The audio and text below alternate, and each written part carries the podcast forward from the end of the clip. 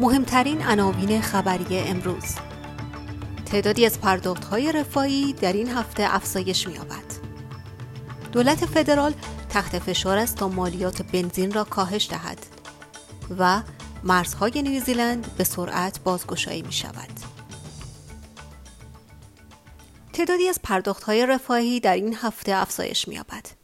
بازنشستگان از روز یک شنبه با افزایش پرداخت رفاهی توسط دولت فدرال شاهد افزایش 20 دلاری در هر دو هفته خواهند بود. حقوق بازنشستگی حمایت سالمندان و از کار افتادگان استرالیا همراه با پرداختهای مراقبین از 20 مارچ افزایش می‌یابد تا تورم فزاینده را پوشش دهد.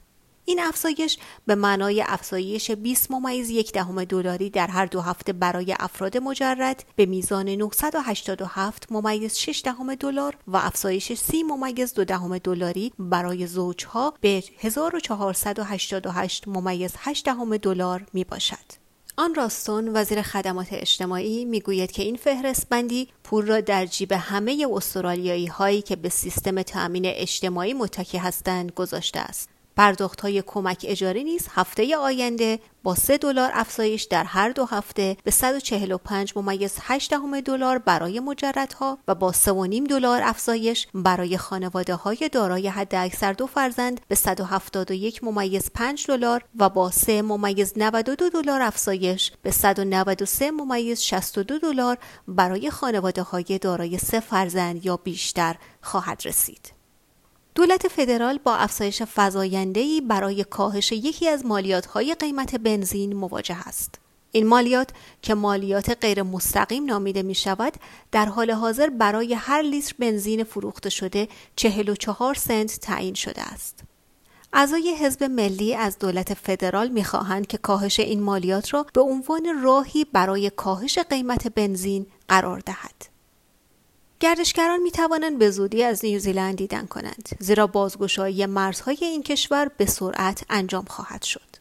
صبح دوشنبه نخست وزیر جاسیند آردن به تلویزیون ملی نیوزلند گفت که این هفته اعلامیه‌ای برای بازگشایی جدید اعلام می شود که به اکثر محدودیت های مرزی کووید 19 پایان می دهد.